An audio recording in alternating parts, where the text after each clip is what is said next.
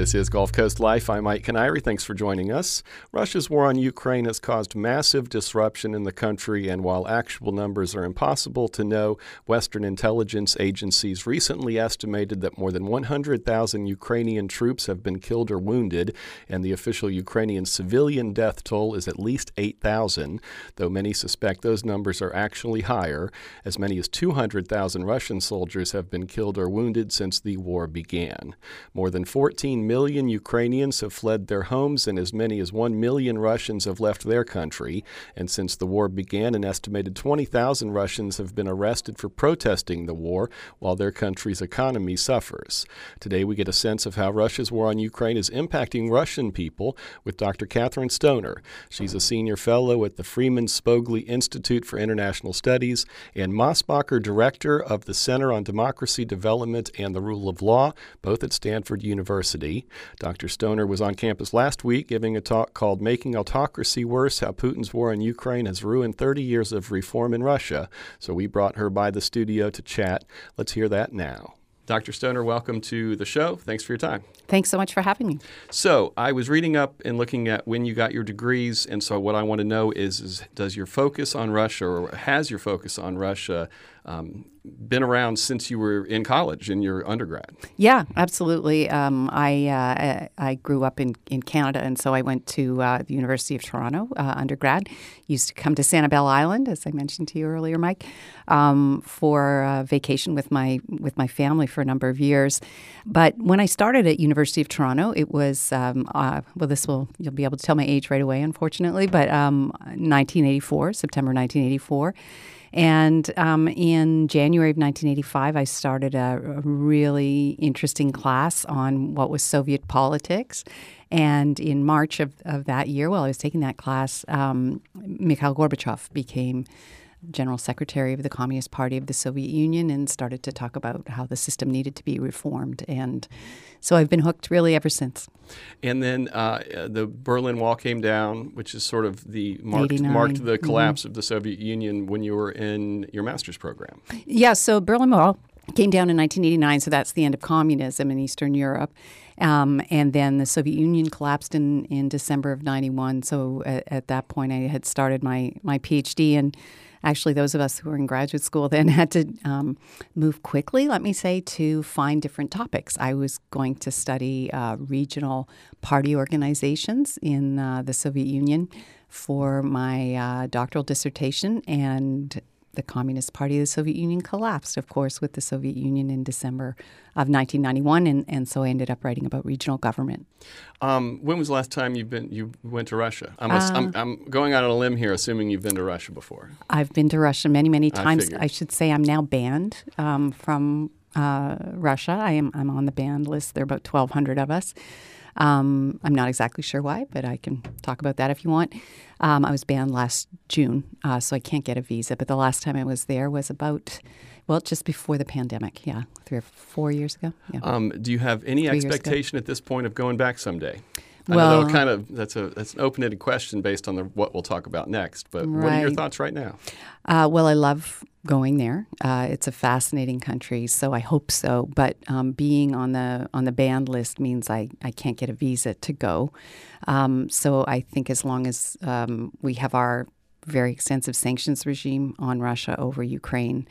Um, and I'm told probably as long as, as Mr. Putin is president, things will, will not change much for people who are on the ban list. That's uh, a lot's going to have to change, in other words. Unfortunately. Um, yeah. Were you surprised when what some were thinking was a bluff turned out to be the truth that they were going to, that Russia was going to fully invade Ukraine? Were you surprised by that turn of events?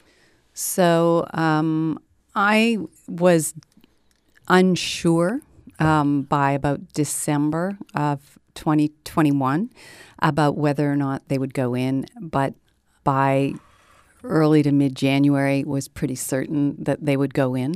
Um, because you can't have, you know, 130, 140,000 troops amassed on the Ukrainian Russian or Belarusian Ukrainian borders in December, January, February without either going in or withdrawing. And uh, although we were told they were withdrawing, we saw no evidence of that from from satellites, and so it became pretty clear, I think, by mid January what was going to happen. Um, although I must say, I have I have a number of friends um, who are former Ukrainian government officials who were pretty certain he wouldn't um, wouldn't pull the trigger. That is uh, that is uh, Mr. Putin, and they were genuinely surprised. Um, and I think we had some trouble convincing even even President Zelensky that this was for real for a while. That is, we being the U.S. government. Do you have friends in Russia?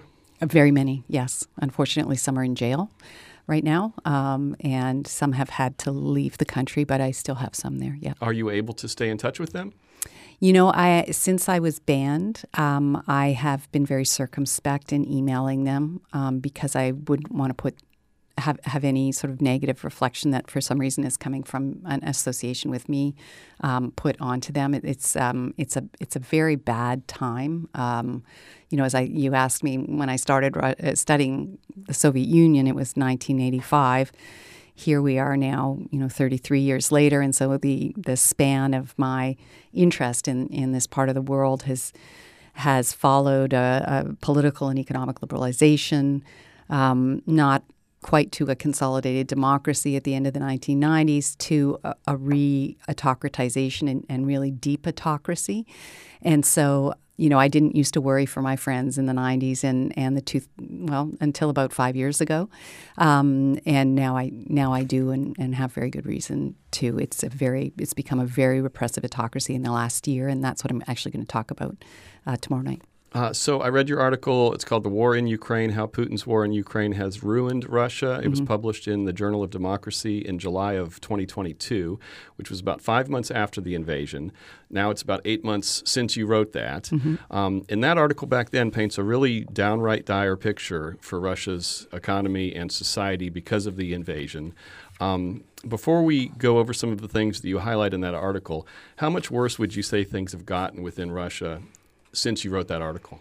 So the economy didn't decline as much as we expected. So I, I think that probably you're the I think I probably wrote that in May, April or May, although it came out in June or July. So, um, but it has declined markedly. Um, it is Russia's in in recession now. It's now running budget deficits. Um, more than 13 months ago, it had been growing um, and had budget surpluses. You know, the car market, if you take that as an indicator of consumers' abilities to to buy things, has declined something like 65 percent. Um, the um, you know growth is estimated for 2023 of of maybe 0.03 percent. So it's bad economically. Um, the inflation rate last year on an annualized basis was about 13 and a half percent. Um, there's hidden unemployment. Um, so they, people aren't effectively fired from their jobs, but they're they're almost certainly not getting paid or not getting paid the full amount. And, you know, before the war began, uh, incomes were flat uh, year on year, real incomes. So things have gotten a lot worse. Um, if people tell you sanctions don't work, they are working. They're not working, you know, as as well, arguably, as we would want if if the goal was to stop this action in Ukraine. But if the goal was to inflict pain on the Russian economy, well, that's happened, and, and there's a there's a very clear correlation there with sanctions and, and how that's going. Um, the article begins by summarizing sort of how relatively well Russia had done, maybe in fits and starts, over the 30 years or 25 years. Can you just kind of mm-hmm. summarize mm-hmm. that for our listeners? You, t- you touched on it before when mm-hmm. you said your friends, and it used to be a different situation. But can you just touch on the progress that had been made you know, up till whenever that progress stopped being made, maybe right. five, eight years ago, something like that. Yeah. So I, I, I would say that um, that economically the progress was was ongoing um, until the start of the pandemic, certainly in fits and starts. Um, but you know, the 1990s was a really difficult time uh, because um, it was effectively a triple transition: political, economic, and social. And President Yeltsin, who was Russia's first elected president, had a really full policy agenda. He had to take the economy of a country that spans 11 time zones um, and had 146 million people at the time and um, turn it into a market economy from a planned economy where the state owned everything. So, privatization, create a banking system, create a real estate market, create a stock market um, create systems of property rights, and then create um, a system of political accountability, so uh, elections, and the supporting organizations like a free judiciary and um, uh, parliaments, and and then a social transition, right? Um, Russian people who grew up under the Soviet system were not accustomed to having to find a job somewhere. The state decided that. They weren't accustomed to being unemployed. Um, the state had a had a very robust, although not always high quality, um, system of, of public care, from educational systems to you know healthcare. And so weaning people off that dependency on the state was difficult. And the privatization process, in order to get it done quickly, created huge wealth inequalities. And so people came to associate the 1990s with disorder and democracy, therefore, also with disorder and hardship. And so when you had Putin come in in 2000 as Russia's president, they wanted stability. And he can brought that message and didn't crack down necessarily on you know markets or consumerism. He didn't start out as being anti-Western. In fact, he was, uh, we think, the first um, uh, international leader to call George Bush after 9/11 to express condolences. Um, and it really wasn't until about 2007 or so that we begin to hear him articulate negative messages. Uh, it starts at the Munich Security Conference in, in the winter of 2007 about the West, and, and in part comes from our engagement in Iraq and a little bit in Afghanistan, but really in Iraq. But then in the between 2008 and 12, Putin steps into the prime ministership. Um, his protege Dmitry Medvedev is president, and we have a reset in Russian-U.S. relations um, between Medvedev and Obama. Um, we create a northern distribution network where we're actually moving NATO materials, uh, military materials, through Russia on trains um, to support troops in Afghanistan um, signed, you know, the the New START treaty to control uh, nuclear arms. Russia's economy grew between 2003 and 2008, seven percent year on year. People's real incomes tripled. Um, there was, you know, a fair amount of Western investment, especially actually from Germany, big investor, far bigger than than American companies. And you know, we cooperated on the JCPOA, the Iran nuclear deal, cooperated over some aspects of, of Syria before 2015. Um, and um, we never heard from Putin. I know from friends of mine who served in the in the U.S. government at the time, um, and and certainly I, in my exposure to him, which which uh, has been through um, some attendance at, the, at the, this conference that he holds annually for specialists in the area, had never heard that Crimea was a problem. Um, Crimea has been part of sovereign Ukraine since 1991. So it really wasn't until 2012 when he comes back into the presidency that relations between the U.S. pardon me and Russia begin to deteriorate, and that's the end of the reset. And um, Russia's economy begins to stagnate um, as oil prices sort of stabilize. And this turns out to be sort of a, a corrupt, cronyistic regime that is uh, using you know people people get into government positions be, uh, high government positions because of some link to him. And the state is viewed as uh, you know something to control for personal or private gain. And then we see, begin to see real crack cracks down crackdowns on the uh, on the Russian opposition after uh, about 2012 2013 the cronyism and the corruption is the when he came back in 2012 through now is that a different breed of that? I mean, is it has it always been there, but suddenly it's it's become a different tone? I mean, I'm just trying to figure out. You know, I, I from the layman's standpoint, from where mm-hmm. I am, it seems like that's always been there. But mm-hmm. is there a new version of that that's been around more recently? I think it deepened over um, Putin's years in office. It's now been 23 years, and even though he stepped sideways to be prime minister between 2008 and 12, you know, in retrospect, we, we can see he was in control then. And certainly there is a tradition um, there, as there, there uh, in many parts of the world, um, of, of using public assets for private gain, and that is the epitome of corruption. In many countries, um, there are strong legal um, institutions in place to prevent that and a strong media that can report on that. Um, in Russia, there are not strong legal institutions, and, and the media has, that was actually one of the first things that Putin began to pull back when he first came into office in the early 2000s. Yeah. I'd like to take a moment to reintroduce my guest. Dr. Kathryn Stoner is Senior Fellow at the Freeman Spogli Institute for International Studies and Mosbacher Director of the Center on Democracy Development and the Rule of Law, both at Stanford University. She's on campus today to give a talk called Making Autocracy Worse How Putin's War in Ukraine Has Ruined 30 Years of Reform in Russia. Her talk is part of the 2023 Florida Gulf Coast University Liebert World Affairs Lecture Series. If you'd like to engage with the show about today's topic, just find us on Facebook or on Twitter. Um, you talked some about the economic impacts of what's happened since the invasion of Ukraine, but can you talk about some of the other maybe mm-hmm. non-fiscal things like lots of people fleeing, mm-hmm. uh, a lot less, even less a- access to independent media? Can you mm-hmm. flesh things like that out? Sure, absolutely. So. Um, Right. Um, the estimates are somewhere between 500,000 to a million Russians who've left since the start of the conflict um, which was February of, of, last year, 2022.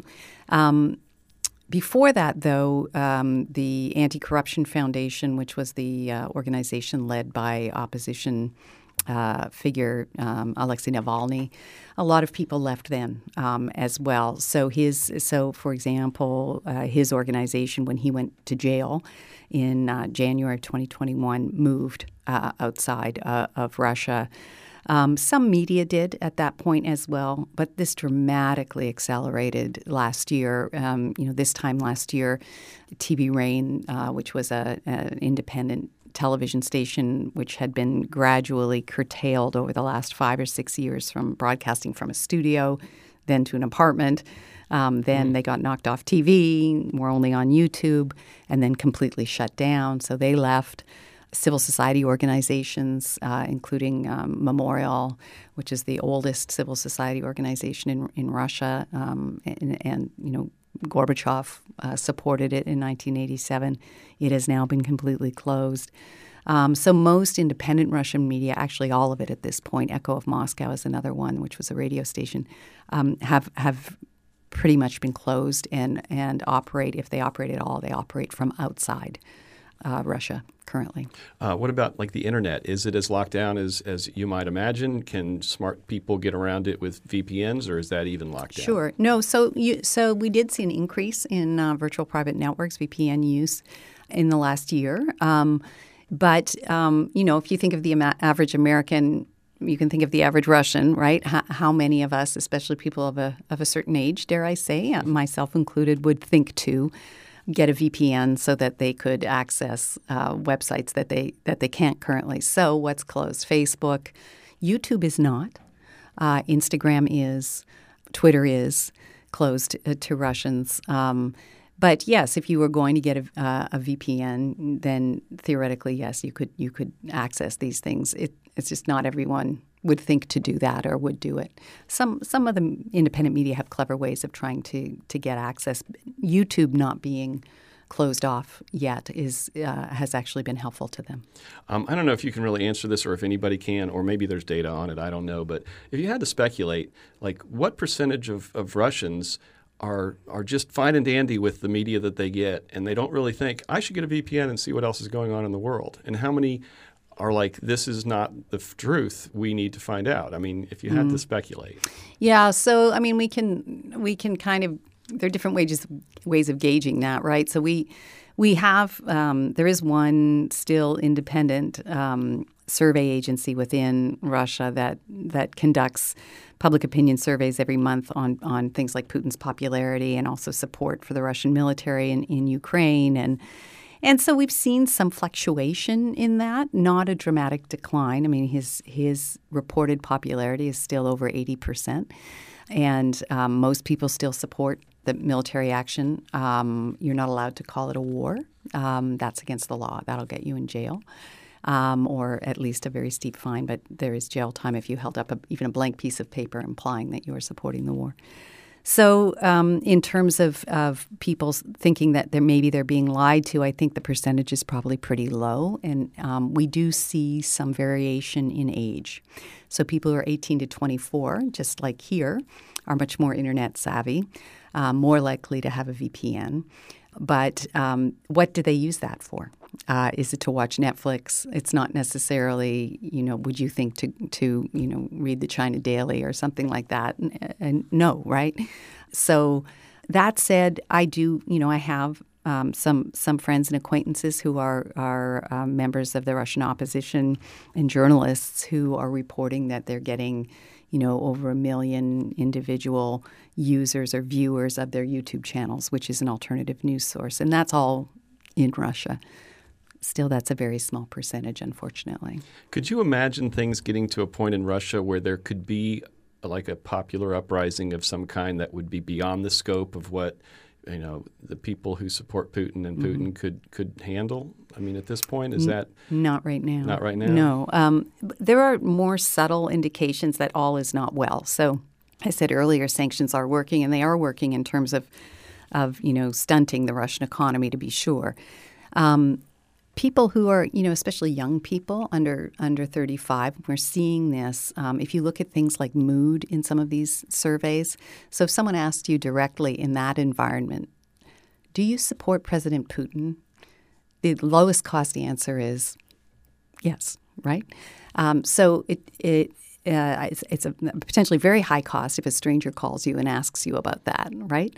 Um, so you might falsify your answer and lie. Um, there are 18 to 24 year olds and then people even under 35 who don't falsify their answer and it's and it's about 25 to 30 percent. That's not nothing right? Now does that necessarily lead to people going out on the streets? And here's i think what argues against that. One is that a lot of people have left as i've mentioned and most of the people that have left are in that age group. Second the leaders that would help to break what we would call a collective action problem, right? To organize such a thing, they they're all in prison um, for the most part at this point, or have left the country.